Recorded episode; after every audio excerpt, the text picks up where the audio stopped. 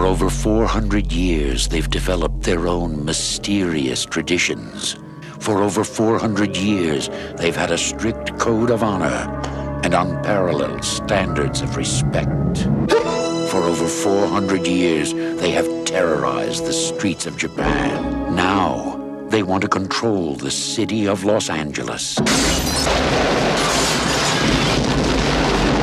Determined to leave their mark in blood.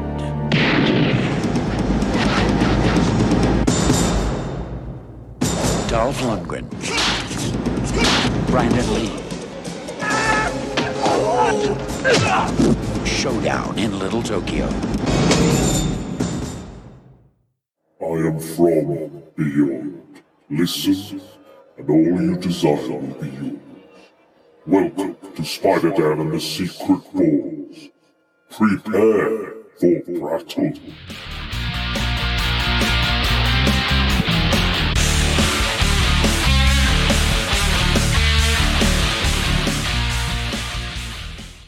It was a defensive exercise. Yeah, best defense is a good offense. Or is it the other way around? Welcome to Prattle World. I am your host, the ever-amazing, ever-spectacular Spider Dan. And in this podcast, I spotlight entertainment's best-kept secrets that a mainstream audience may find boring. And welcome to Secret Defenders, where I task my guests to defend their favourite movies that are underrated, infamous, or obscure. And I have a guest today who has the biggest dick I've ever seen on a man. It's Dan Keatis. He's back for Yakuza Month, and he's bringing us a showdown in Little Tokyo. Well, thanks. I, I don't know what to say. I, I think that's it. Just, just, just gingerly accept that compliment, and um... I think, I think we should. The, the right thing to do is to uh, oil up our torsos and. Um... And get, ourse- and, and get ourselves on uh, an electrocution rack and just watch our six packs tense. Oh my god, that would be. That, I mean, that'd be a dream. That'd be a homoerotic dream. Because uh, we're about to talk about a film that is deeply homoerotic, um, uh, despite you know one of the main characters being a practicing heterosexual in the It is deeply homoerotic. Definitely. I mean, it's pure nineties. Uzis and homoeroticism. you, you can't beat it. Just slam those two together and you've got a macho action flick. It has Uzis and oozing of homoeroticism. Well, welcome back, Dan. I know it's been a while. It uh, has. Thanks for uh, having me back on Prattle World. Oh, yeah. And thank uh, you for supplying uh, Largo, which mm. will be responsible for any slurring I do. I, I, I just slur all the time, even without the alcohol. So, um, But yeah, we are here to talk uh, Showdown in Little Tokyo, which is the, the finale to my Yakuza month of uh, of Japanese-related organised crime. Uh, again, I'm not celebrating the actual crime or being part of your Yakuza. I'm not going, yay, mafia stuff. Uh, it is purely the genre and its its feature, the Yakuza featuring in fictional genre stuff. Uh, I didn't need to make that comment because somebody on my the RoboCop stream I did with the attention-seeking geek seemed to think I was celebrating the mafia, and that is not the case. I think I think it's perfectly fine to to to separate the uh, the aesthetics of Uh, a trope from the moral implication. Like, I remember um, uh, watching an interview with Tarantino after Reservoir Dogs came out, and uh, he was saying that, uh, you know, like, me liking violent films is a purely aesthetic thing. It's, it's not, there's no moral connection mm. there for me. It's like, me saying I like violent films is no different than you saying you like westerns or you like musicals. Yeah. So, uh, or you like slapstick. So yeah. it's, it, I, I think, I think, We can you, separate the two. We can, yeah, and uh, and and some of the best films ever made are a, a crime, yeah, of related some, of some culture, yeah. you know. Yeah, so, true, uh, true. If, um, if you, if you, I mean, crime is the essence of crime is conflict, and if you remove conflict from narrative, then you're kind of stuck. Yeah, or you're gonna have something incredibly tepid. Yes, um, but but I mean, Showdown in Little Tokyo is not tepid in the least. It's not. No, it's it's a lot of things. But tepid is not one of them. Tepid is not one of them. So shall we start by, uh, as always, I always ask uh, the guest to describe the plot of the film that we talk about or comic.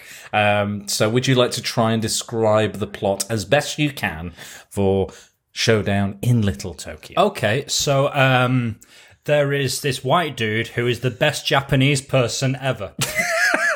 And he's played by the white savioriest of white saviors, Dolph Lundgren. Um, and he meets a half Japanese man who is so much worse at being Japanese than he is. He takes the, he, he like berates him at every possible opportunity. Um, and um, they're tracking down um, this uh, Yakuza um, drug dealer uh, guy from Japan who uh, killed uh, the main uh, character, who is uh, Chris Kenner, played by uh, Dolph Lundgren. And, and, and all action heroes should be called Chris. Uh, not played by people called Chris, as no. is uh, very much on vogue at the minute. But oh yes, a lot, be, lot of good Chris's. They should about. just be called Chris, because Chris is clearly yeah. the most manly of names. and and clearly, you know, he's called Kenner because he looks like an action figure. Uh, yeah, and um, I, and even though that line about having the biggest dick you've ever seen on a man, like, it wouldn't surprise me if like Dolph Lundgren dropped his pants in this film and it was just completely like Ken doll smooth, because he's so smooth and oily and hairless everywhere except his head. Obviously, he has. Of course, he has. Uh, a lot more hair than I do, anyway. And he is he is the most angular human being I've ever seen. He has just the most incredible jawline. It's it's, it's all right angles, yeah, everywhere. But, and, yeah, and we, we because I mean I haven't seen this film since I was about fifteen, sixteen, and I used to watch it because um, I was very deep into martial arts at the time. I'm going on a massive tangent, but you go, should go. be used to that by now. Yeah, well, um, welcome to the show. This is this is what we do. It's tangents. But because I was doing a lot of martial arts at the time, I was deep into martial arts films because that's what I wanted to do, you know. Hmm. I, I wanted to be uh, I want I basically wanted to be um, Scott Adkins. But I was nowhere I, I have no. never at any point in my life been as talented as he is. um, but yeah, I wanted to do like action films, and I was always like, why why are there no British British martial arts films? Yeah. Why is it all like Cockney gangsters and heroin mm. addicts, you know? Um, because but, that's England. Yeah. That's all we have. That's it. That's our main export. But I remember, I remember vividly um, watching this film, uh, having taped it from the uh, from the T V, which is what we did in the early nineties. Mm. Uh, and I remember just watching it and going over the fights, and and, and this and Rapid Fire. Um, which is another Brandon Lee film. Um, I, I, I sort of watched obsessively, um, and it was only it's only like going back to it now that you realise both like, wow, they were both really, really handsome men, like Very. incredibly handsome men, and obviously uh, Tia Carrera's in it as well, who is yeah. who is stunning. Gorgeous. Um, but yeah, I was like, wow, these dudes look good. um, and um, th- the other thing I've noticed is, they're terrible, poli- like even by sort of eighties, nineties action movie standards, they're terrible police officers. You know? Yeah. Like to, to paraphrase Hot Fuzz, I don't know how you could like rack up that level of carnage and mayhem and not have a considerable amount of paperwork file afterwards. But um, yeah, I so um, yeah, the the plot. Um, so that's pretty much it. I mean. The, the elegance in this film is in its simplicity, and it's only seventy-eight minutes long anyway, so you don't really have an awful lot of uh, of, uh, of time for much else. But yeah. um, basically, um, the Japanese white guy um, fights the Japanese Japanese guy. Um, in in and uh, well, he's a it, Japanese white guy technically, it, who's played by a Japan, well, a Chinese white guy. Like it's a mixed race, so Brandon Lee's mixed race, Chinese and uh, and and white descent, and he's playing a guy of Japanese and white descent, which is probably not the most culturally sensitive thing uh, to put on film. Oh, sorry, by the Japanese Japanese guy, I meant um, Cary. Oh, sorry, yeah, sorry. sorry I, I always get this wrong. Cary-Hiroyuki Tagawa, I'm going to say. We'll, we'll say that. Could be pronouncing it wrong. Cary-Hiroyuki Tagawa. There we go. There we go. There we go. Um, uh, Shang Tsung. Shang Tsung, yeah. If you see Mortal Kombat, it's Shang Tsung. So from now on, I'm going to be referring to him as Shang Tsung. Uh, if, if that's insensitive, um, it's just because I'm an idiot, not because I don't appreciate the, the differences in Chinese and Japanese cultures. Thank you. Yes, no um, worries. So yeah, he fights Shang Tsung. It correlates with um, um, Ken Doll. Uh, Ken Doll Kenner uh, fighting Japanese Yakuza man with swords, which they take off passing samurai. I wish I was joking, but that's actually what happens. Um, who just happen to be rising back on on horseback. I think they call it. It's it's during a parade, and I think it's called. I think Yoshida, who is, is played by Shang Tsung. Yes. Um, that's the character he plays. And I think he calls it the Spring Moon Festival. I'm not sure if that's a real thing or not uh, for Japanese culture. I'm, I could be wrong. I mean, a better podcast would research this, but Probably. we're just going to assume that it is a thing. You know what? You you keep talking. I'll Google it. Okay. So, um, so yeah, and it culminates in a sword fight with uh, with two presumably blunt katanas, um, but because Dolph Lundgren has superhuman strength, which we see multiple times, and we'll talk. We'll talk about his many feats of superhuman strength in this film. Um, the the the that don't just border on the physically impossible. The the the line of physical possibility is a dot to him. um, and he basically puts this blunt sword through him, and it, it's it's that dodgy thing where it comes out at a, a completely different angle on the other side, but they try and cut round it with clever editing so you don't notice. Well, spoilers. Uh... First of all. Yeah, well, I mean, it's a nineties action film. The bad guy dies at the end. Yeah, it's a, shocker, shocker. Um, there are no post-credit scenes here, kids. No, it's not It's not your universe building. It's not your Snyderverses. It's not your M C Us. Um, it is, if anything, death by Catherine wheel um, that, that Yoshida gets right at the end. And there's so many people just standing around watching that shit. Yeah, they're loving it. This they're... guy just impaled on a giant spinny firework thing, and he just catches fire and he's screaming in agony. Everyone's just like, whoa, awesome. And then they all bow to the white dude, which would not fly today. No, this is I, I uh, imagine. Yeah, this is probably not your uh, your um, you know, your woke culture. Your twenty twenty in the twenty twenty-one lens is probably not as uh, as culturally sensitive as it could have been. Yeah, and there are a lot of um, there are a lot of um, Chinese and uh, Filipino people playing mm. Japanese people. I don't, like, as a white dude, I'm just going to back up and say, yeah. like, I it, I don't know how appropriate it is to be offended about that. Sure, yeah.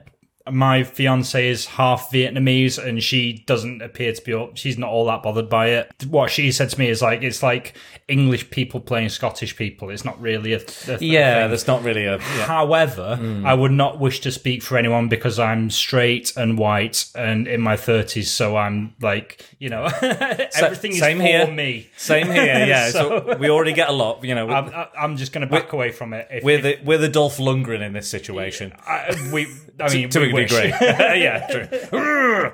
Um, but yes, um, there was definitely, you know, like you said, he's the most Japanese of, of Japanese men and shows up the Japanese men. Uh, and again, it, it's almost a little bit like when we watch, do you remember when we watch it, when we did Nerdify, the podcast that, that you hosted, and we did Iron Fist? Yes. And Iron Fist was the best white guy at being the best martial artist.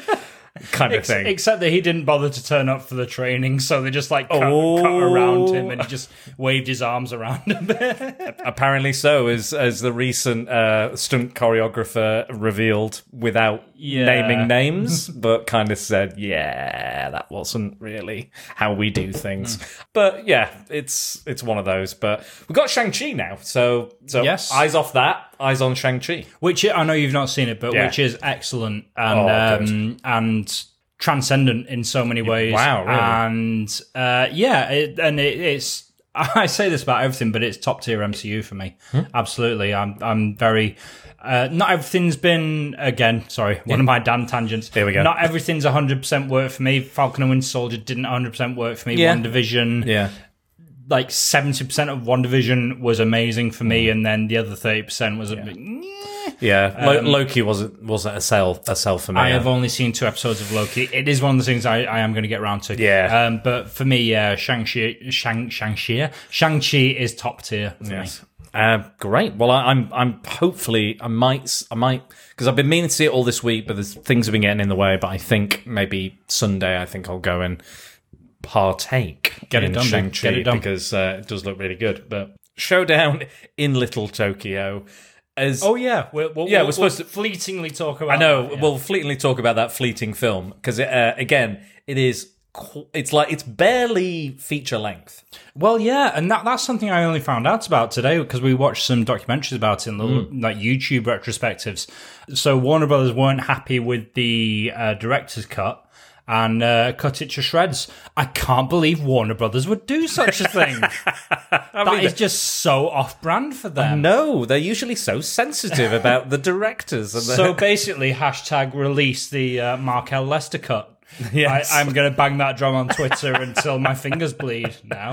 If, but, that, but if from, that footage exists, I want to see it. Well, from what I understand, it, it, it does look like we missed some really good stuff. I yeah. believe you've actually made notes yes, about this. Yes, I do. You've prepared like a normal person. I've just turned up, ate pizza, drank lager, and um, mm. and said words. Um, so, so I did look up the Spring Moon Festival. It seems to be more of a, a Chinese culture thing. Of course it does. Than a Japanese culture thing. um, Which is very... very on brand for this film. Yeah, probably. C- cultural mixing and insensitivity. But yes, I did make a note of some of the things that were... Because they're clearly samurai in samurai armour. Yes. With katanas. Yes. So clearly Chinese. Uh, no. Jesus. Um, but the editor, Michael Elliott, um, this, uh, this is totally off uh, IMDb. Uh, so he said the scenes that were cut included a different introduction to Kenna, which is uh, Dolph Lundgren's character, if we haven't gone over that, um, and his former partner, Yasuto. So. Oh, that's right, because, yeah, he his partner died, and, and obviously because it's a buddy cop film, he's uh, he's viewed as a reckless loose cannon by the higher-ups, mm. and no one wants to work with him yeah. until um, he, he is uh, accosted by Yakuza and ends up being a shootout, and then he meets his, uh, his new partner, Johnny Murata, played by the late, great Brandon Lee, and uh, and then um, fighting and mis- and mistaken identities and it's the Marvel it's the Marvel team up, isn't it? It's the Marvel kind of, team yeah, up. Yeah, yeah. It's the classic like heroes have a misunderstanding, then they realise they're on the same team, then they get together. Um, but yeah, so now I really want an alternative cut of Avengers Endgame where. Tony Stark says to Steve Rogers that he's got the biggest dick he's ever seen on a map. I don't care how much money you have to pay Robert Downey Junior and Chris Evans. Uh, well, I mean, I mean, he he's a super soldier, so I'm assuming he has a super soldier, if you know what I mean. Excellent. Um, this podcast has officially peaked. Yeah, this is it. It's not going to get any better now. It's all downhill. Um, so there was more of the Nelson character, which I think is the commissioner, kind of a boss type character, I think. Sure. Yeah, we're going to go with that. I mean, we could, we could again, do more research, but why not? We're here now. Uh, played by Ernie Lively, so look up your IMDb, but I'm pretty sure that's him.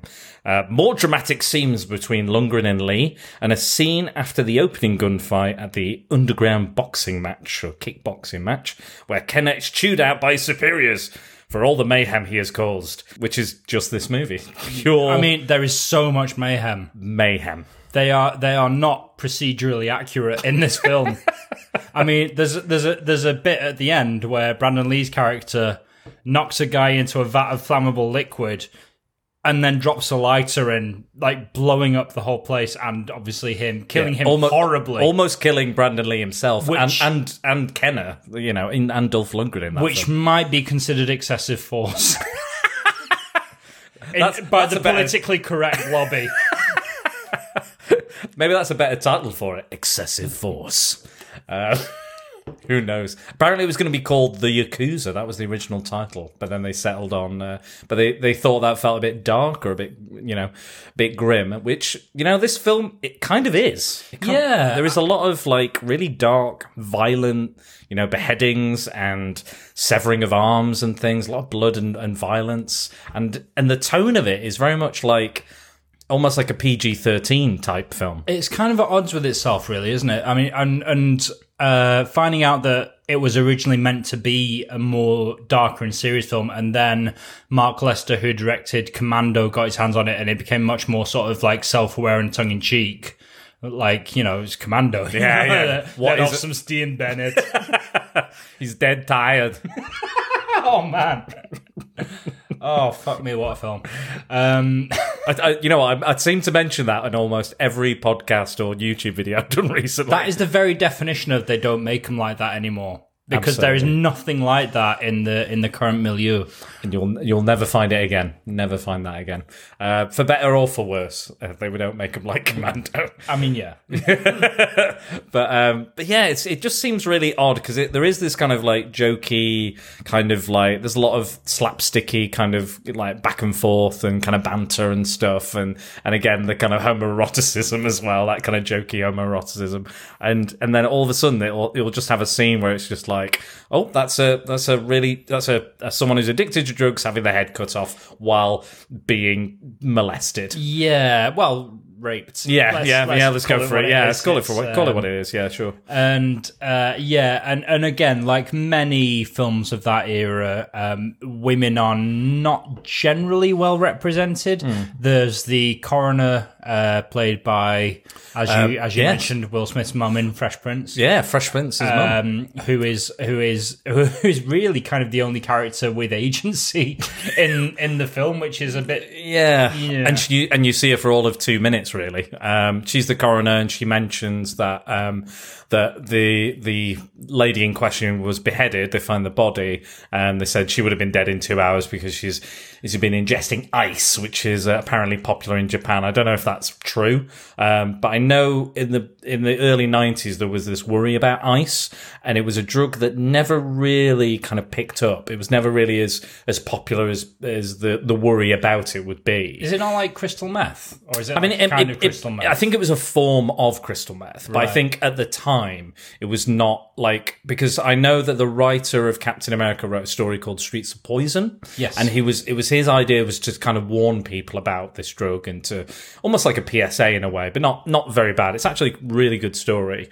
uh, by Mark Gruenwald, um, who is very influential in a lot of the, the Marvel T V shows at the moment. Uh, I did a Facebook post about it as well.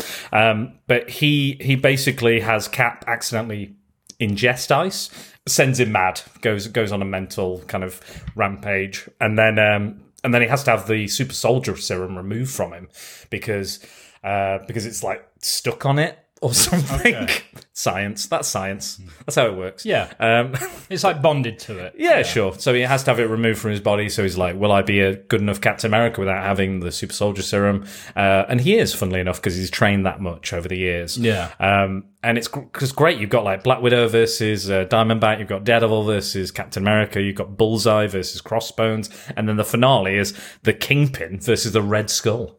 It's pretty awesome. It's pretty. It's pretty sick for a nineties comic, but um, but yeah. So it was like drugs are bad, right? But there's a lot of entertainment here to be had anyway. Uh, while you're here, we, while we've got you, here's a message. But yeah, that's that's the only other time I've heard mention of of it as ice. I think it's just a nickname for crystal meth anyway. Yeah. But um, but I think in the early nineties it didn't pick up as much as people predicted it would. Yeah. Um, but I think again later on, obviously. Breaking Bad and all that, I think crystal meth has has, has found its audience. Let's, let's, let's put it that way. Yeah, um, and there's the, the whole thing about how um, he's the front is that he he owns the brewery, and so they put all these drugs in beer, and they've just got this conveyor belt of drugs. Which I'm sure is perfectly normal. Yeah, of course. In a brewery. Random, just install this random conveyor belt yeah. and there'll be no inspections whatsoever. I bet if you went to Foster's uh, or Carling, they would have a big... There's just a conveyor belt that's meth. Not being used at all, and just no one wants to talk about it. Yeah. no, no, not right now. We're not going to talk about that. But that's that's for the nighttime staff. That's for the for, for the night staff. You, do, you want, do you want to hear a Dan tangent? Yes, please. So... um You, you know I've been married and divorced, right? Yeah. So um, so this was like two thousand nine, early two thousand nine. I went on my stag do in Bremen, which is where there is a, a big uh, a big Beck's brewery. Oh, okay. And apparently, and they like are meant to have an amazing like brewery tour, like you know Willy Wonka of beer kind of tour, yeah. and um, we so we very hungover dragged ourselves to this tour. And it turned out we'd missed it, basically. Oh. And it was like, you know the episode of The Simpsons where um, Bart goes to like the offices of Mad Magazine and he gets turned away and he's just in this really sterile office and then a door swings open and there's like crazy fun being had. It was exactly like that. We just, so we, we got told basically to fuck off in this really sterile oh, like we can, no. we can fuck off to anywhere except the gift shop. Mm. Um, and we were in this really sterile office and then we just heard, this door just swung open. There was just the, the sounds of raucous laughter and partying oh, no. on the other side. Oh, uh, no, I, I can't. I, I've never been to a Beck's brewery, but that does sound good. I do like Beck's. So yeah, that's just a little insight into my uh, my my tortured life, sad and troubled life. So yeah, Showdown in Little Tokyo is a film that we're talking about. We are, we are, we're trying to. Yeah. But yes, um, so I'm yeah. interested to know how much editing is going to go on here, because um, oh. quite a lot of this is quite extraneous. Um, we'll we'll see. We'll we'll certainly we'll certainly see how much editing I do. But I think uh, I think it should be should be fine. Here's an interesting fact about me: my sister apparently loves this film so much she can quote it. No way. Yeah. Awesome. Uh, she said how much she... Lo- I watched it last year uh, for the first time, because I was like, well, I now now I know I'm doing a Yakuza month because all the fans voted for it. Yeah. All the Prattalian voted for it. So I was like, well, I've got to do my research. So this is this was actually one of the films I watched. And I and I said, you know, I said that I was watching it, and she quoted it. And I think it was I think it was probably the penis the penis line. That is the like that is the one that seems to uh, to endure. And and it, it's it's incredible, actually. I didn't know how much of a cult following this film had, and it's mm. really edifying, because it was one that, as a teenager, I really, really gravitated to. Yeah, I, I, I, I that line as well, for for what we know, is was was re-edited. So, I, I, in some in some versions, I've heard it was supposed to be, that's the biggest dick I've ever seen on a white man, and then in other versions, I've just heard that's the biggest dick I've ever seen, and then for some reason they've got man at the end. So I don't know if like.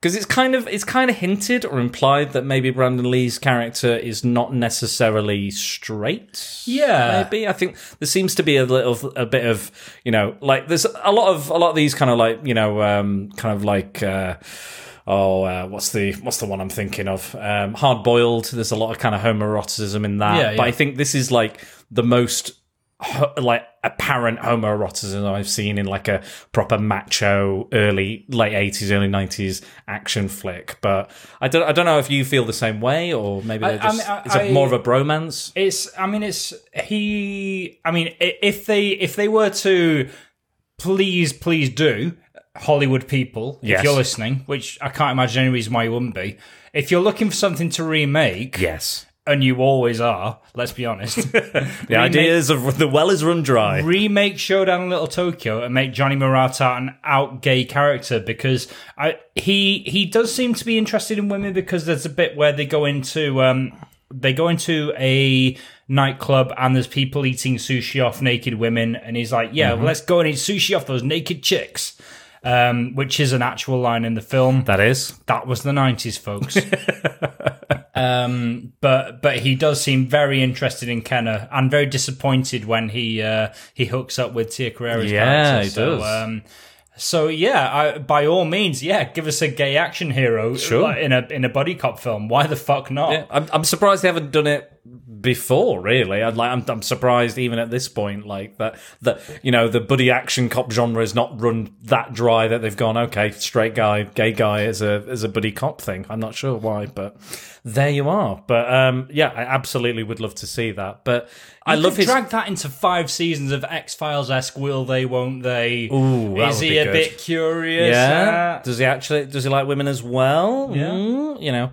Um So yeah, there is there is a bit of that kind of like. I think you can read it however you want to read it. If you want yeah. to, re- if you want to read it, that he's like, because they don't really like. Obviously, a lot of scenes were cut, like we've we've talked about. So you don't really get as much of a kind of like, I don't like you, I don't trust you. No, they do you know? seem like after that initial like fracas, they mm. do seem to uh, to to to bond pretty quickly. And I really like that actually. Like, they, yeah. I mean, there's a bit of like.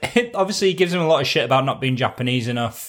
Um, Fine, and uh, there's a whole thing about like um, there's a there's a scene where he says, "Oh, when did you start training?" And Brandon Lee's character's like, "Oh, since I was four." And they said, "Oh, you should have started earlier. That would have helped your form." And it's like, really, really, bitch.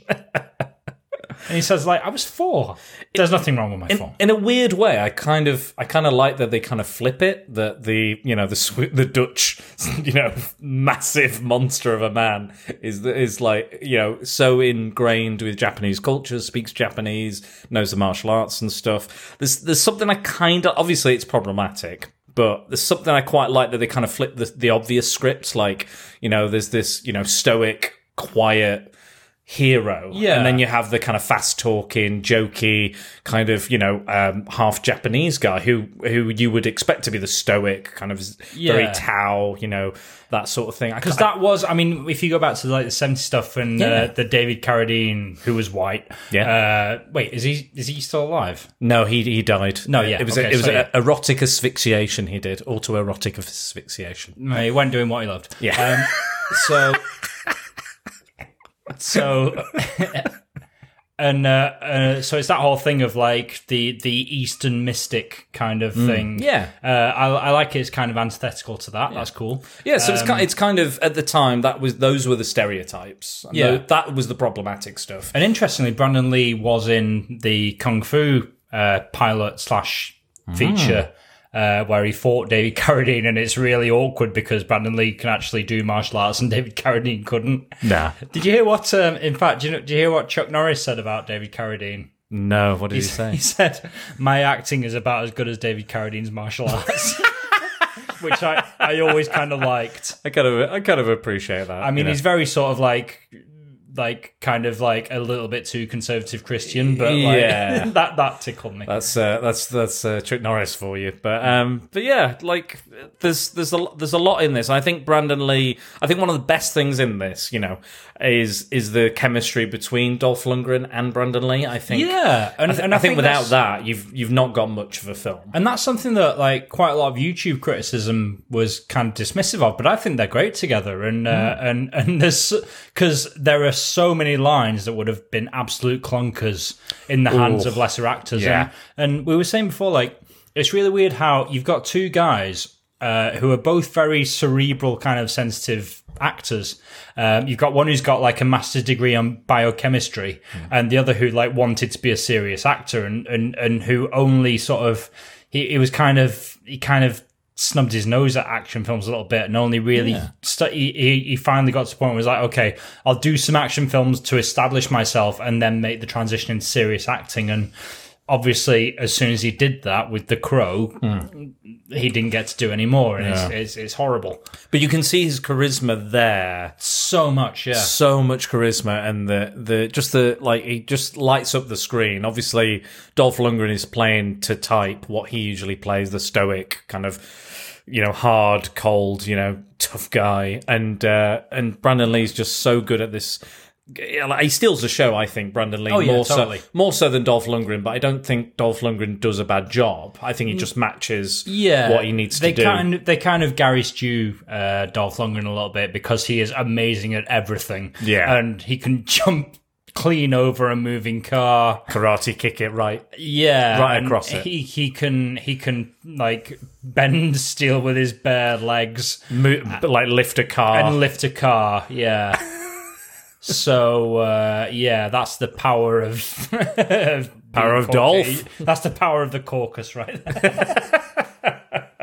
Do you have Do you have a favourite action scene? Because it's it's chock full of ac- action scenes. Ooh. And it's like every five minutes there's pretty much an action sequence. Um, do you have Do you have a particular favourite? Is it like the bathhouse? Is it? Um... I do like the bathhouse. There's a bit in the um, oh, there's a bit that I really like in the. There's a scene where they go into the club and everyone's eating sushi off the naked women, mm. and they get accosted by Yakuza again. Mm. Uh, and there's a bit where he uh, he distracts the guys by throwing change in their face. Yeah, I really like that. And then he just jumps on the table and does a backward somersault off it, which is slightly less like congruous. um, But I really, I really like that fight, uh, and I really like the fight with uh, the guy who plays Tatsu in Ninja Turtles, where he says you have the right to be dead, yeah, and, uh, and drops the lighter into the flammable liquid. Um, it's it, oh, it's all good. It's uh, all. Do you know good what? Fun. It's revisiting it. The the sword fight um, at the end is more uh, visceral and visually interesting than I remember it being as well. Mm. Yeah, I, I love I love every cut. You feel like every cut oh, yeah, that, yeah. that Dolph Lundgren gets. Like, he's already been shot, by the way, at this point, and he's like, you don't have the honour to fight like a real man. Oh, yeah, yeah, that's it, where he's pointing a gun right at the... at the, you know, the, the, the criminal who's been caught in many acts of crime. And, yeah. and and and Chris Kenner is just like, no, no, don't shoot him. That's not the honourable way. I've got to go and find a sword and confront him that way. And it's like... Mm.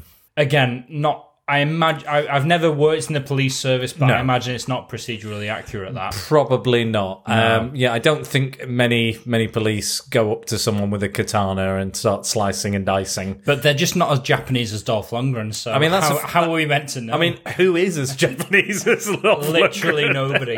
Nobody. This film proves it apparently. Um, but yeah, I I I, I think. I think I probably... I mean, there's, there's the shootout where he saves Tia Carrera's character, which I think is pretty good. Yes. And he goes into the house and yeah, flips the and car. Yeah, and that was something that I, I forgot. I forgot how good the gunplay section was, because I was all yeah. about the martial arts when oh, I was a kid. Yeah. Um, I, I forgot how good the actual uh, gunfights were. He's, he's got this massive Desert Eagle as well, hasn't he? Oh my fuck, and there's a bit where he just walks straight through a window.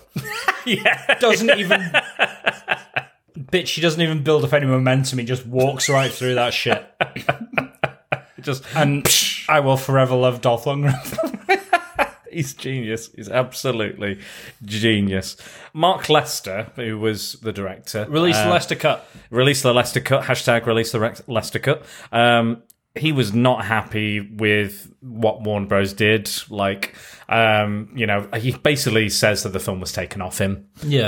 Uh, and it was it was edited and cut. Again, like, I mean, it, like we said, it's barely feature length. Like, that's not that's close to the length of, like, like an animated movie more yeah. so than a, than a, like, theatrical release. Although, not that I'm advocating cutting a director's no. work to ribbons, because obviously I'm a Zack Snyder's Justice League fan. Absolutely. Um, Four hours. Uh, four very happy hours yeah. for me. Um, fifty percent but... of them were in slow motion, but... I'll take... Do you know what?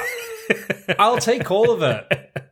None, yeah. all of that slow motion is absolutely crucial to the uh, to the to, to the atmosphere, to the narrative. The yeah, well, course. It's not. No, that that's a whole other kettle of worms. Oh shit! And I'm oh shit! I've gone for a very brief Dan tangent. But here we go.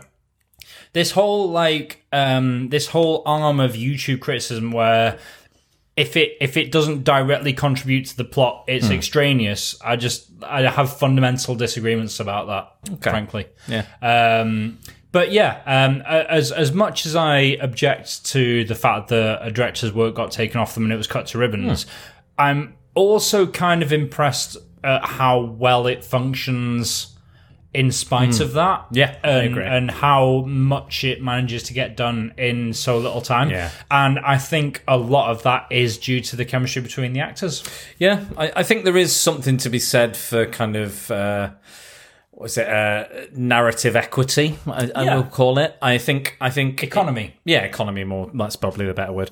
Um, yeah, kind of narrative economy and, and the brevity of it and uh, the speed of, of everything, because it, it never it never really stops for a moment. No, like you're always. No, there's. I'm. I'm never at a point in this film where I'm bored. Like no.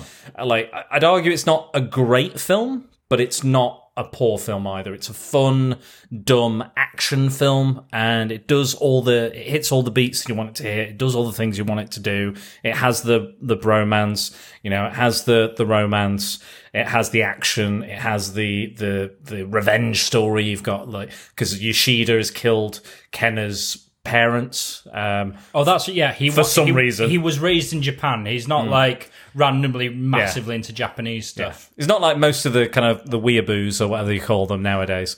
Uh, weeaboos. Weeaboos. What's a weeaboo? I think it's like a it's like a anime thing. I think it's right. like people that like anime. It sounds like a virtual pet. You know what? I'm, I'm, I'm, I might Google it. Ring. I'm going to Google this as well, because every time I go to a convention, every time I go to a, like a, a Comic-Con or something, somebody mentions like a Japanese phrase, and I'm like, I don't know what that is. And I have to look it up. A weeaboo sounds like something that's happened when I've had too much curry, like on a Friday night, and I've got to go for a run on the Saturday. I was right. Night. No, I was right. A weeaboo is someone who is obsessed with Japanese, Japan, Japanese culture, or anime. There Fair enough. There we go. Weeaboo. So I'm I'm teaching people linguistics. So he's not a weeaboo. No, he's he's just yeah, an incredibly white Japanese man. Yeah, he's just li- like there's a photo as well. You notice when he's like training and doing all of his stuff, his samurai stuff, and and and one of all the photos of his family until you get to the left hand side, it's just him in a Japanese orphanage by himself. Oh, it's really quite sad, really quite tragic, and it's just like and obviously those are his like fondest memories. Um, and obviously scars Yoshida as well when he uh, somehow he survives. It's very briefly shown how he, you know, he manages to cut him and then, I don't know, somehow escape Yoshida because it's yeah, it doesn't it isn't really shown. But I guess he was like, "Oh, you cut my face. Next time, yeah. I'll get you next time. Next time, baby. Next time." If only they had guns in the seventies. Yeah. Exactly, like how old is Yoshida in this? Because Dolph is like, he must be like, he looks like he's in his thirties. Yeah, like late twenties, early thirties. Yeah, I said, yeah. And you think it, and like, you know, unless unless you know, unless Yoshida's aged very well. Doesn't he say like, "Oh, I picked up my father's sword," and it's yeah. like, what? You didn't have a gun? What? It would have been Just an Uzi. Carried a sword round? Was this normal? I picked it up, and this is what. And I, and then I moved to L A for some reason in particular. I could have stayed in Japan and be very happy, but L A called. I mean, when L A calls, you've got to accept the charges. I kind of uh, appreciate how little it takes itself seriously. Oh, and yeah. Obviously, the nature of um, twenty-first century criticism is we take things that don't take themselves seriously and apply a filter of serious logic to them. Yeah, that's true. That's yeah, part, no, that's, that's part true. of the fun, but we, yeah. we, we, we, it all comes from a place of love because oh, absolutely. as preposterous as it is, um, it's uh, a film that I really, really loved growing up and that I, I think holds up surprisingly well in some ways. Yeah, um, obviously, yeah. The cultural insensitivity ob- is obviously an issue, and yeah. there are a few things that, and, and I must admit, I noticed this when I was a kid. Uh, the, the main bad guy, Yoshida, he's crushing a the nightclub owner in his car, hmm. uh, and it cuts from an actual guy sitting in a car in a car crushing machine to a completely static and lifeless dummy in a car crushing machine back to the the live guy and and and, and it's just totally because pro- they haven't even started crushing the car yet. No. There's no reason why the guy can't be in there. Uh, but it's very, very conspicuously and very, very clearly um, a dummy that's a dummy. just not moving at all, despite the character talking in a very animated way yeah. on the soundtrack. ah, ah, ah. Yeah, you know, he's screaming and everything. Oh, it's, it's brilliant. Um, um, but they used the back of Tatsu from Teenage Mutant Ninja Turtles' head to yeah. obscure that obscure. in the wide shot. I do, I do want to talk about uh, Yoshida as a villain. Because I think he's great in this. I think he's, again, he's this ruthless, horrific, you know, you know, very sexually aggressive, um, dark, disturbing. Like every every scene he's in, uh, and Shang Tsung, uh, as we'll call him, um, is is is fantastic in it. He's like he's brilliant. He's you know th- those eyes and the tap like. I mean, take a drink every time Yoshida gets his shirt ripped off to show off his tattoos because... I mean, that's very impressive work. I'm not surprised oh, yeah. they, they, they uh, wanted to showcase it. But yeah, he's he's uh, very much um, a paragon of this sort of villains don't need to be sympathetic. I don't... Not every villain has to be Thanos, you know. No, I don't, or I Magneto. Don't, yeah, I yeah. don't necessarily want to... Em- it's, it's nice to have that flavour yeah. of villain, but every now and then I just want to have someone who's a bit of a shit. A real and, bastard. Yeah, a real bastard, and, and who enjoys being a real shit, and who, who has no... real um, yeah. nuance to their personality. No relatability. Yeah, because yeah, because there are people like that, and and and you know they they have their goals, as this character clearly mm. does, and they have things they want, and they're completely self-interested, and that's it. Yeah, um, and I think it's fine to have that. I don't. I and, and again, that's another thing that's kind of arisen of late when villains don't have uh, a, a compelling backstory or mm. a, a, a point of empathy. Mm. We call it lazy, and I just think that's a bit disingenuous. No, I, I think you need you need like look at look at you know everyone loves the Emperor from Star Wars, and yeah. he, and we know fuck all about him. Yeah, even though he's he's just an evil wizard bastard. Evil you know? wizard bastard. Yeah, yeah that's it. That's how I'd describe him. Evil wizard bastard. Good, you know. Um, and you know that uh, you know he's he's been used and reused. He's appeared in every single fucking Star Wars trilogy, all of them. Yeah. You know, in some form because he's that evil and, and good a villain that you don't you don't need to know the rest. You no, don't need you don't. To... And and I, I quite admire that even though they gave him backstory in the prequels. they didn't make him at all empathetic. No. They just added context. It was I just like, that. He's a politician. He's not empathetic at all. But even then, he's like, he's really old. Like, obviously, the actor is aged.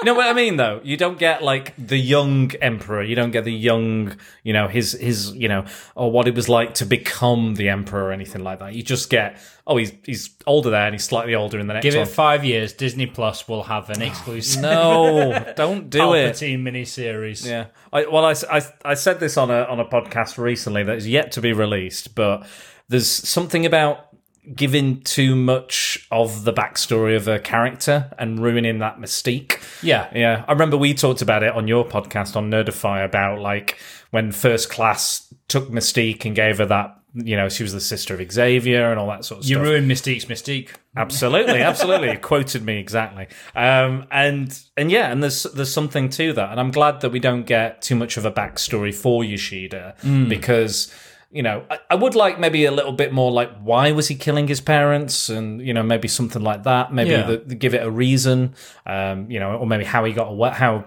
Kenna got away in that situation. It doesn't rob the film of anything. No, you know? It doesn't. It's still it's still all good. It's still good. And, and you know, he's got these really, di- like, every scene that Yoshida is in is kind of disturbing in some form. Yeah. You know, he's either, he's either, you know, uh, assaulting a woman, you know, raping a woman, cutting their heads off. You know, he's cutting a guy's arm off, or he's, you know, he's trying to kill Kenna or Johnny mm. um, within the scene. And, you know, that, I think he's just got this confidence. It's almost like he's, on the outside, he's this, this cold, like, hard kind of katana steel. But inside, he's just uh, almost like a dragon, just full of rage and fire. And it's just like, it's just, just... Uh, just breaking on that layer of skin, just wanting to burst out. But he's like, no.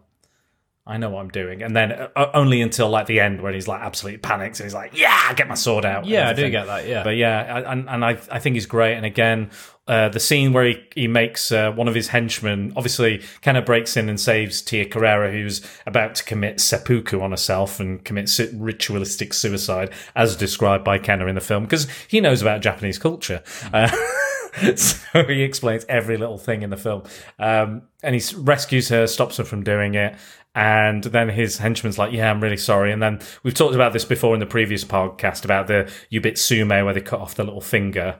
Um, and he does that for, for Yoshida, his henchman. And then Yoshida's like, that's not really enough. Yeah! Stabs him to death. I love that he folds it up into a napkin and then offers it to him like it's a, like it's a little sort of, you know, a, a, a little comestible snack. Yeah, and he folds it as well. Folds it yeah. really nicely. Even And he it's like um, in Battles Without Honor and Humanity, which we did in this month as well. It was like when he cut the finger off, he was like, yeah, like running everywhere, blood going everywhere. And this, it was just like, and that's it. I remember being incredibly, like, impressed by his restraint mm. in that uh, in that scene. And there's also a bit where uh, where they've got the uh, the Yakuza guy in custody uh, at the start of the film, and mm. he breaks his own neck. Yeah, which I I don't know to this day if that's physically possible. I know they, course, they did the yeah. whole, like, Frank Miller that. Joker thing where he, like, twists, twists his, own his own neck, neck till it yeah. breaks. Um, I mean, but, that's not happened to me yet, so no. I'll, I'll keep trying. Have you ever been to see a chiropractor? Uh, no, probably I should, I think. Mate, when they, they do that shit to you. They, like, grab your head yeah. and then they twist it. And, and like, I, I I genuinely... I went to see one because I, I injured myself wow. doing martial arts, actually. Oh, wow. Um, and, uh, yeah, I was way too old, basically. I, I tried to get into it, my back into it in my early yeah. thirties, and no, too I'm old. Not having it. Too old. No. No. You can't do it. You can't do it's got, it. When, it's got to be a life of training, I when, guess. When you're yeah. thirty-one, there's these, like, nineteen-year-old guys in peak fitness. I basically got punched right on the jaw, and my vertebrae just went pop, pop, pop, pop, pop, all the oh. way down. Oh, mate, it was agonising. Oh, so, yeah, horrible. I need to see a chiropractor, and he basically just, like, yeah. and, and I was like, oh, fuck, I'm going to die. Yeah. Oh, wait, I'm not. Okay. Um, um, yeah. on, on one, I think the first uh, the first podcast I did with Angry Andy Reviews, uh, we talked about a moment where he, he he used to come in and ritualistically kill everyone as, like, you know, like, yeah, yeah, throw grenades at you and pff, the guns would go off, you know, obviously in pretend. It's all it's all acting. It's all acting. Like in Spaced? Yeah, yeah, kind of. Oh, yeah, yeah, yeah, yeah. yeah like that. that. That was his thing.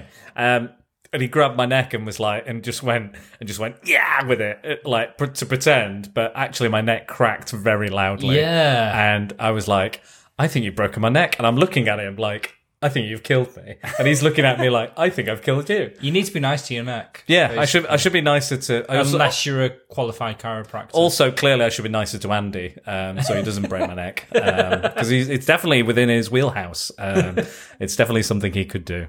Um, at least you found something he likes. Good point. Yeah, he doesn't like a lot of things, but uh, it's it's very very few and far between. Mates, all good. No, his friends are good. He's good. He's a big softie. He's a big softie, really. Um, but yeah, I yeah I have a lot of fun with this film. I think there's I think it would make a really good. Uh, speaking of Angry Andy, I think it'd make a really good double bill with the film we covered over Christmas, I Come in Peace, uh, which was Dolph Lundgren with a partner he doesn't get on with. Because he's a bit too straight-laced, and uh, and then there's a predator-like alien that they have to fight, who's trying to sample an exclusive bit of drugs from human beings. How normal? Yeah, it's what's one of those predator-like plots. Alien like? He's a uh, much like Dolph Lundgren. He's a European and uh, massive. Okay, and a martial artist. Okay, uh, so it's not got... like a Makami kind of. No, no, no, no. no he's, he looks human. He's okay. Just got this big, like, white hair, and he's got this kind of like. Because um, I think he's after endorphins, so they take the drugs and then when he no he injects them with drugs, that's it, and then and then harvest their endorphins because that's a better drug. Okay, intergalactically. So yeah, it's uh, you should t- check that podcast out, check that film out. I so should. Uh, I I'll, I'll, I'll take your uh, We Come in Peace and I'll raise you a Rapid Fire, which all right. is um, an excellent Brandon Lee film, and it's got Powers Booth. Being his Powers Boothiest. Oh, yeah, I do like a bit of Powers Booth. With all of his Powers Booth sincerity. He has the power. Yeah, it's really good. And I don't know how ironically I mean that, um, because I haven't seen it since I was sixteen. But um, so it'll be great. It'll be the, great. The, the fight choreography in that is, um, I'd say, even better than the fight choreography in Showdown in Little yeah. Tokyo. What did you think of the fight choreography? Because, again, we were watching a bit of YouTube, and they were quite critical of the fight choreography. What do you think? I mean, I uh, at the time, I really liked it. Um, obviously, like it depends what you go. If you're going for grounded realism, then it's total bollocks. Because yeah, absolute bullshit. You wouldn't open a fight by doing a backflip. Um, um, but um, yeah, I've, I, yeah. As uh, it's it was flashy and very very nineties in its sort of ostentatiousness, mm. um, and I think there's a really good juxtaposition with because obviously uh, I think Dolph Lundgren was a karate guy. Yeah, I think so. Um, yeah. So obviously everything he does is very stiff and very linear, mm. uh, whereas uh, Brandon was obviously uh, from a Chinese martial arts background. Um, Be uh, like water. Yeah, yeah. Well, so he's yeah. much more fluid and kind of agile. Um, so uh, he does a little bit of a screamer, I believe, as well with the sticks. Mm. Um, yeah, it, it, I, I I really liked it. I thought it was cool, and mm. um, it was. Uh, yeah, it was. Sorry, um, it was, no, it's it, it's, it's good. It's good, yeah. Basically, it is good. I, I think it's one of the few films that we have of Brandon Lee. Obviously, tragically, yes. The late Brandon Lee. Um, I'm a massive fan of The Crow. I love The Crow, uh, and also its sequel, Daredevil, uh, by Mark, by Mark Steven Johnson, which is. Blatant rip-off of The Crow, if you've ever seen it, but I still kind of like it. Have uh, you seen any of the uh, sequels? Uh, I saw City of Angels, yes. And I thought it was dreadful because it was cut to pieces. Uh, but again, there's there's a good film in there trying to get out. Yeah, oh, absolutely. Trying to muscle its way past Iggy Pop. Yeah, and and, and, and David Goya's script. Uh, it's not the best David Goya script. Is that David Goya? Oh, it is a David Goya. It's one of his earliest comic book attempts. Okay. Um, yeah, not as successful as most of them, but uh, yeah, and I think there's something to it. There's definitely something there, but again, like you said, it's just been, it's been it was ruined and cut, and you know, um, I can't say I've watched. I want to say, did I watch the third one or fourth one or fifth one? Um, I didn't see the Edward Furlong one. Because that, that one was meant to be really good. Yeah. Uh, Kirsten Dunst was in it as well, wasn't she? Yeah, and then one of them was the guy from Nip Tuck, I think. Okay. I think one of them, he was the Crow. Um, I've read a lot of the comic book sequels and mm-hmm. by James O'Barr, who his... you know, he's great. Um, and I like I like that every story has a different person as the Crow. Yeah. Um, effectively, well, not the Crow, but the person the Crow resurrects. Yeah, technically. Yeah. Um, so there was one it's where, like Shazam. Yeah, but yeah, kind of, yeah, sort of thing. And uh, I like the one where there was one set in um, like Auschwitz, which I thought was really cool. That is um, cool. And then there was one where it was a little girl who'd been murdered, and she came back. She was trying to get this police officer to uh, basically solve the murder. That's awesome. Which I thought, again, it's like a different take, and and that's what the brilliant thing about The Crow is, you can do that. Unfortunately, the films just haven't nailed that, and they seem to be, for some reason, determined to get a Crow movie out. For God help them, like Jason Momoa. As much as I love Jason Momoa, yeah, no, no, it's not. It, I, I, I adore Jason Momoa, yeah. And he is a force of nature, and he just seems to be the most lovable dude on the yeah. planet. But no, no, that's just he doesn't come across as like the Grim Reaper, and I think you, you've got to you've got to have that kind of aspect of, like, don't get me wrong, like Brandon Lee is ripped, mm. but I still got a, a sense that he could be underneath that big jacket, could be very like withered and like skeletal. Yeah, you know, I um, think there were, I, I, he's got that kind of rock star vibe, which I think was what they probably saw in him. Oh yeah, which makes sense, but like yeah, yeah I, I just don't I I just don't think it's he has the right set of attributes for that for Eric Draven. If we're going with the yeah, Eric Draven, yeah, if you, yeah, the Eric Draven rock star kind of goth thing going on.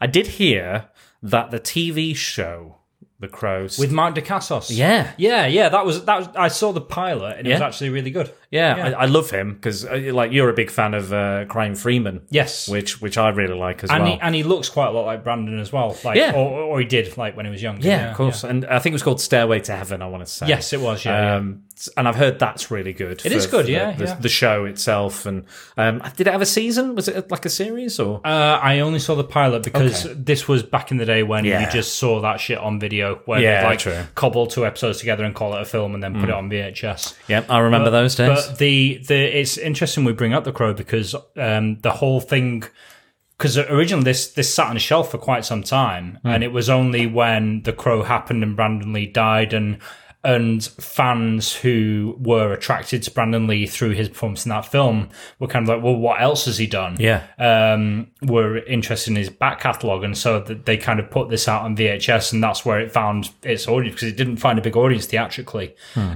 and, and that's exactly how I found the film. I, I remember very vividly being sort of like fourteen, fifteen, and um, because The Crow is so um, shadowy in its cinematography and he's wearing makeup all the time, I was like, I don't actually know what this dude looks like. Yeah. So I remember like look trying to find his old films because I was like, I really want to know like what he, what this guy looks like mm. because I've not actually seen his face. Um, so I found Rapid. I no, that's it. Rapid Fire just happened to be on T V, ah. and I recorded that, and then uh, that was my sort of like bread and butter. Uh, whenever I had a few minutes, I'd watch the fight scenes out of that film, and uh, then I just happened upon Showdown in Little Tokyo. And uh, that's how my love affair with the film started. Well, I mean, that, that's. I, it sounds like he has a kind of a really decent trilogy with this, Rapid Fire, and The Crow. Like, yeah. If you want to, if you want to do a Brandon Lee binge, it sounds like that's that's the way you go, and that's the order you're going. That's how you of, Brandon binge, yeah. That's how you Brandon binge.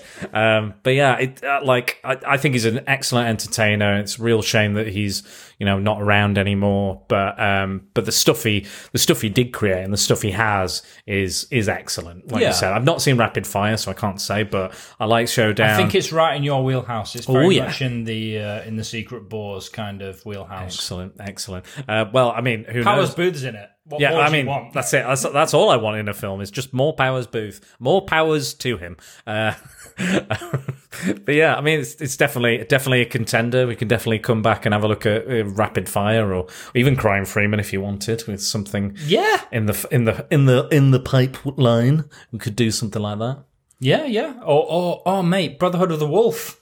Oh, good shout. From the director of Crime yeah. Freeman, because that's got so many different influences from sort of German Expressionism to Silent Hill to martial and, and Native and, American. And Christoph, Christoph yeah. Gans actually did end up directing the Silent yeah. Hill film. It's uh, got, um, what's his name? The evil French guy who's in evil in everything. What's his name? Vincent Vincent Cassel. That's the one. Yeah. Yeah, Black Swan. Black Swan, that's him. Yeah. He's just evil in everything because that's just how he looks. Have you seen Irreversible?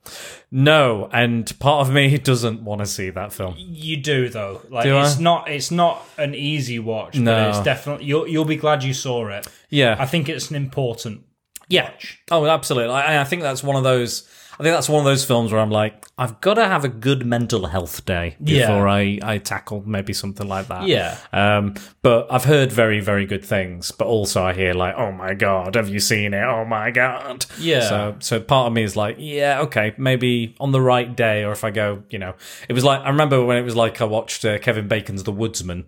Yeah. That's very much not a film you put on on a Sunday night no. or something. You That's something you've got to really be ready for. It's uh, horrible things are horrible things and need to be showcased yes. as the horrible things they are. Absolutely, yeah. Um, but there is a catharsis in being mm. uh, confronted with them. Yeah, and it's good that you recognise that they're horrible things, or you may in fact be a horrible person. Yeah, there's no ambiguity in that.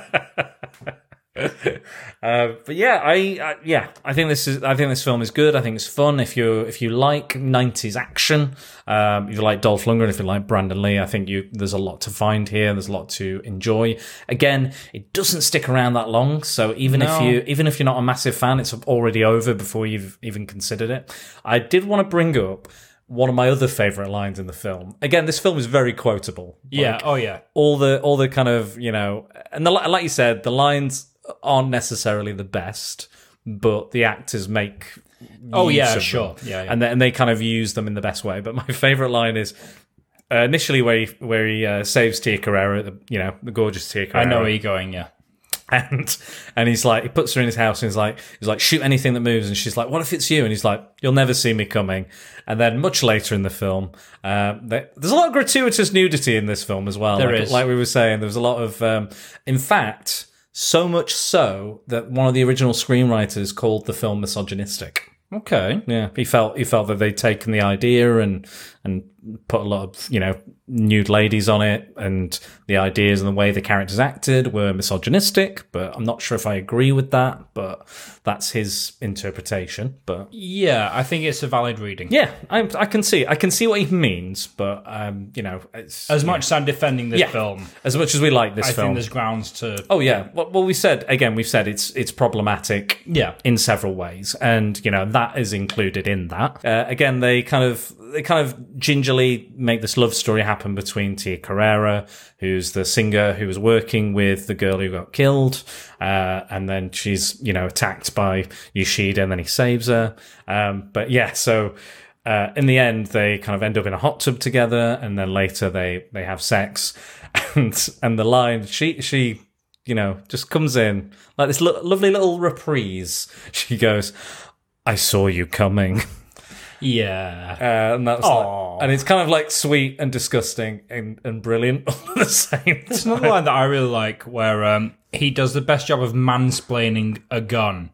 You point this in the direction that things are. You pull the trigger, they fall down. Yeah, yeah. Got, got it. Got yeah. it. You got it. Is that is that easy for you? Wow! Thank goodness you were here to explain it to me, big strong you. white man. Yes. I don't know how things work. Um, yeah, um, but I think it's it's a fun film. I think if you're if you're looking for a fun film, this is this is one. Again, don't go in expecting it to be the wokest of films you've ever seen. But, no, but I think there's there all is, the most nuanced. All the, yeah, all although the most although nuanced. I think there is more to. Um, I think like look, looking back at it, there's more to Dolph Lundgren's performance yeah. going on than you'd initially think. Hmm. Really, because he is he isn't just this like big. Blonde, muscular guy that you yeah. just point and shoot. You know, I think yeah. I think there is. He, he was making choices there. Absolutely, yeah. I think he's he's an act, he's an actor. Yeah, you know?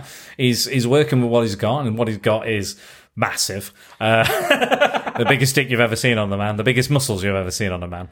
Uh, it is. It's a blast. If you're looking for that kind of thing, if you're looking for kind of no holds barred kind of action movie, and it really is no holds barred. There's, you know, like we said. You know, blood, you know, gore, bits and pieces falling off people, people exploding, massively exploding, you know, uh, people being crushed in cars but not really being crushed in cars. No.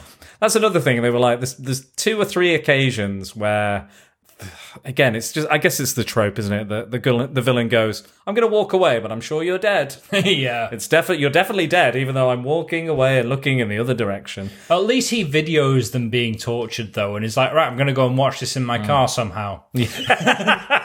Yeah. Just... I, I still don't know how they managed to broadcast that and receive it in the car. That's just a massive aerial. Just yeah. big fuck-off sky aerial. So obviously this is pre-internet, yeah. so... And I mean, that must be using a lot of electricity just to shock them as well. Yeah. Because they're really like... Oh, I wouldn't want to see his belt. But everything was cheaper then, Dan. Yeah, everything true. was cheaper in nineteen ninety-one. Car batteries. Good, maybe that was it. Maybe it was a separate, two separate car batteries just hooking him up. But I do love how they escape that, where they just it just breaks his restraints and then pushes him yeah. against Brandon Lee. Oh, to what are we going to do? I'll just pull my hand out. Yeah. Oh, this is actually quite easy. I'll just, yeah, there we go. Yeah, let's just do that. I forgot I had superhuman strength.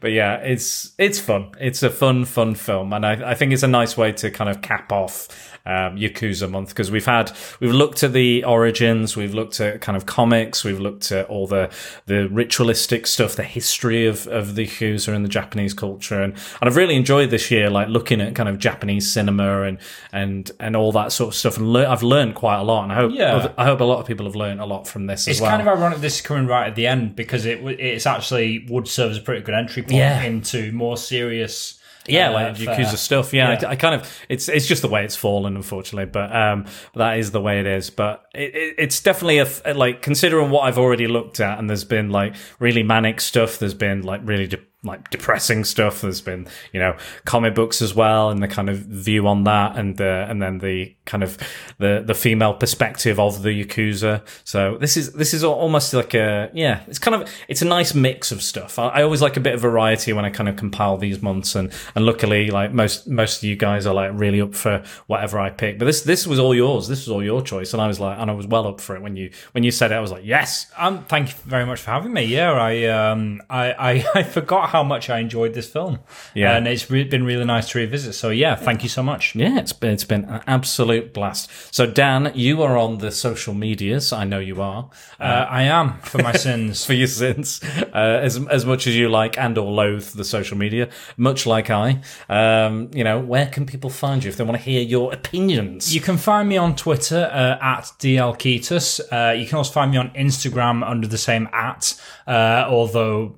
I'm just posting pictures of my hot toys, um, which is so, good shit. Yeah, though it's by good all, shit. By all means, come and say hello. Um, I I do try and be nice. Yes, because uh, I think um, on Twitter especially it is important to be nice and nice. receptive to people, and uh, not a dick, yeah. which is. Uh, the antithesis of what I think the platform is engineered to make you into. Well, again, I, I, like I said, I keep my Twitter circle very small. I keep yeah. it. I keep it within this kind of really nice podcast community of people supporting people and respecting each other. And there's no, I can't, I can't, I, I can't remember a moment where everyone's gone, well, he's a complete dick, or you know, I disagree with him entirely. Like no yeah. one's had a like a. really harsh opinion. Everyone has opinions, you know, but again, we kind of we don't attack each other because of those opinions either. Yeah. It's like it's it's you know it's everyone's got a credible opinion. You know, you might not necessarily agree, necessarily agree with it, but it's there. Keep um, your circle small, because it's like living in the city with rats. You know, you never you're never more than twenty megabytes away from a raving transphobe or racist. Absolutely, one hundred percent. And uh, you will find that. And uh, I was thinking the other day, I'm like thinking. What's probably the more, more toxic fandom? Is it the Spider-Man fandom, or is it the Star Wars fandom? I'm not. I'm not entirely sure. Uh, I, I, I think. I think rather than debate that, I think you just got to look for the best of both. Yes. Um, I, as a D C fan, I feel I'm uniquely qualified to say that you've just got to look for the best in in uh, as you say, keep your circle small. Yeah. Keep it carefully curated. And one bit of advice I would give is. If someone disagrees with you, you're not going to change their mind on Twitter. No, absolutely. No one ever went, you know what? I'm going to have a think about what yeah. I said because you're right. Yeah, it's, it's not really the platform. I'm going to rethink my prejudices and preconceptions, said no one on Twitter yeah, ever. Totally. And again, totally totally anonymous people have gone, yeah, totally going to change my mind now. Yeah. Now I'm going to come back in a new persona. Um, yes, totally not on the space for that. But um, you can find me um, on uh, Facebook. It's at Secret Balls. Twitter, it's Dan at Dan underscore Balls. On Instagram, it's at Spider Dan Secret Balls. And don't forget to use the hashtag PrepareForPrattle uh, when you interact with us. For everything else you need to know about the podcast, swing over to Spider Dan and the Secret Balls on the World Wide Web. And I'd like to thank my patrons on Patreon. I Am Jack's Musings, Paul Meller, Max Byrne, Tony Farina, and Scott Hodgson for their continuing de- donations. Uh, it is very much appreciated and helps Prattle World keep on turning. And if you ever find yourself in a position to help the podcast, please consider it. Dan, it's been amazing to have you back on. Again, old podcast buddies from back in the day. It is a pleasure to return to Prattle World. Oh, always. I've, and, uh, you know, it's it's it's nice to remember those Nerdify days as well. It is. They, they, were really is. they were great. They were really, great. really good. And it's, uh, you know, it's a shame we don't have that anymore, but at least we've still got something here. We've got, we've got a little sliver of it. I would really, I, I'm sure at some point we could like hog-tie Josh and get him back for a Nerdify reunion. Oh, yeah, yeah. Well, yeah. I, I I still think we could do our lost episode, I think. Uh, yeah. Yeah? Fuck yeah. I'm yeah, yeah. for that, yeah. Our, uh, we did, uh, what was it, Britcoms. Britcoms Top five yeah, yeah. Britcoms. Because mine might have changed. Oh, interesting. Since twenty seventeen. Yes. Well, I've I've saved the logo for the podcast as well, so if you did want to do it, I can use it. Oh, that. You fucking beauty. Nice yeah, one. I would, okay. I would absolutely use the logo for the for the lost episode. So superb. We could definitely we can definitely do that. Even if it's on a Zoom, we can do a Zoom. You know, we do D we do D and E. We do we can do that. Yeah, yeah, yeah. We can organise that. So so yeah, let me know. I think I think we can definitely we can definitely put that in somewhere down the that'd be fab and groovy. Yeah, yeah, I'm absolutely up for that. Well, guys, I hope you have enjoyed Yakuza Month as much as I have. I've really enjoyed it. I also really enjoyed Samurai Month. Um, and after Samurai, after Yakuza Month, you're going to get directly after it, after it finishes, you're going to get Shock Phobia Fest. So all October long, you are going to podcast a week on all your favourite horror movies or underappreciated horror movies and comics. Um, I'm sure you'll love it as well. Um, I'm really looking forward to it. I'm almost done. I've got one more left to record, but everything else is edited, ready to go. So it's going to be very exciting. So eight podcasts in a row. Mental. Fuck. One a week. That's, you know, I've I've got ahead of myself somehow. I don't know how I've done it, but I, I managed to do it. Um, and there's going to be much more. There's going to be a couple in November I'm just organising now. And then we've got all of Alternativity Stories, all the alternate, alternative uh, holiday season stories that we can bring out. So, uh, so Somebody's yeah. organised. Somebody is fucking busy, I'll tell you that. Um, but yeah, it's all it's all ready. It's all off off in off in the future. Um, but yeah, it's gonna be really really cool. And uh, I mean, you were you were one of my podcast inspirations, Dan. So it's all oh, thank you. Part of that is is down to is down to you and and, and getting me into the old podcasting world. That's incredibly humbling. Um, I wish I'd prepared better. But thank no, you. That no, really you, means a lot. You, um, pre- you prepared. It's more been. Than enough. It's been. It, it's always wonderful when the student can surpass the master. Mm. Um, it's been wonderful to see all the stuff you've uh, done with this podcast and the wonderful community that you've uh, created. Oh man, um, thank you so much. So I really yeah, appreciate fantastic. It. Fantastic, and uh, I, I look forward to uh, being on the show again soon. Yes, we've drunk too much beer. Can you tell? Um, No, we're just gushing now. But thank you, guys. It's been great. I hope you enjoyed it. We've got a lot of stuff coming up next year and this year already. So, yeah, keep tuned. Uh, stay tuned, more like keep tuned. Keep your guitars tuned. Um, but, yeah, again, we've been drinking. It's fine. Uh, it's what we do sometimes um, in a healthy way. Goodbye. Bye.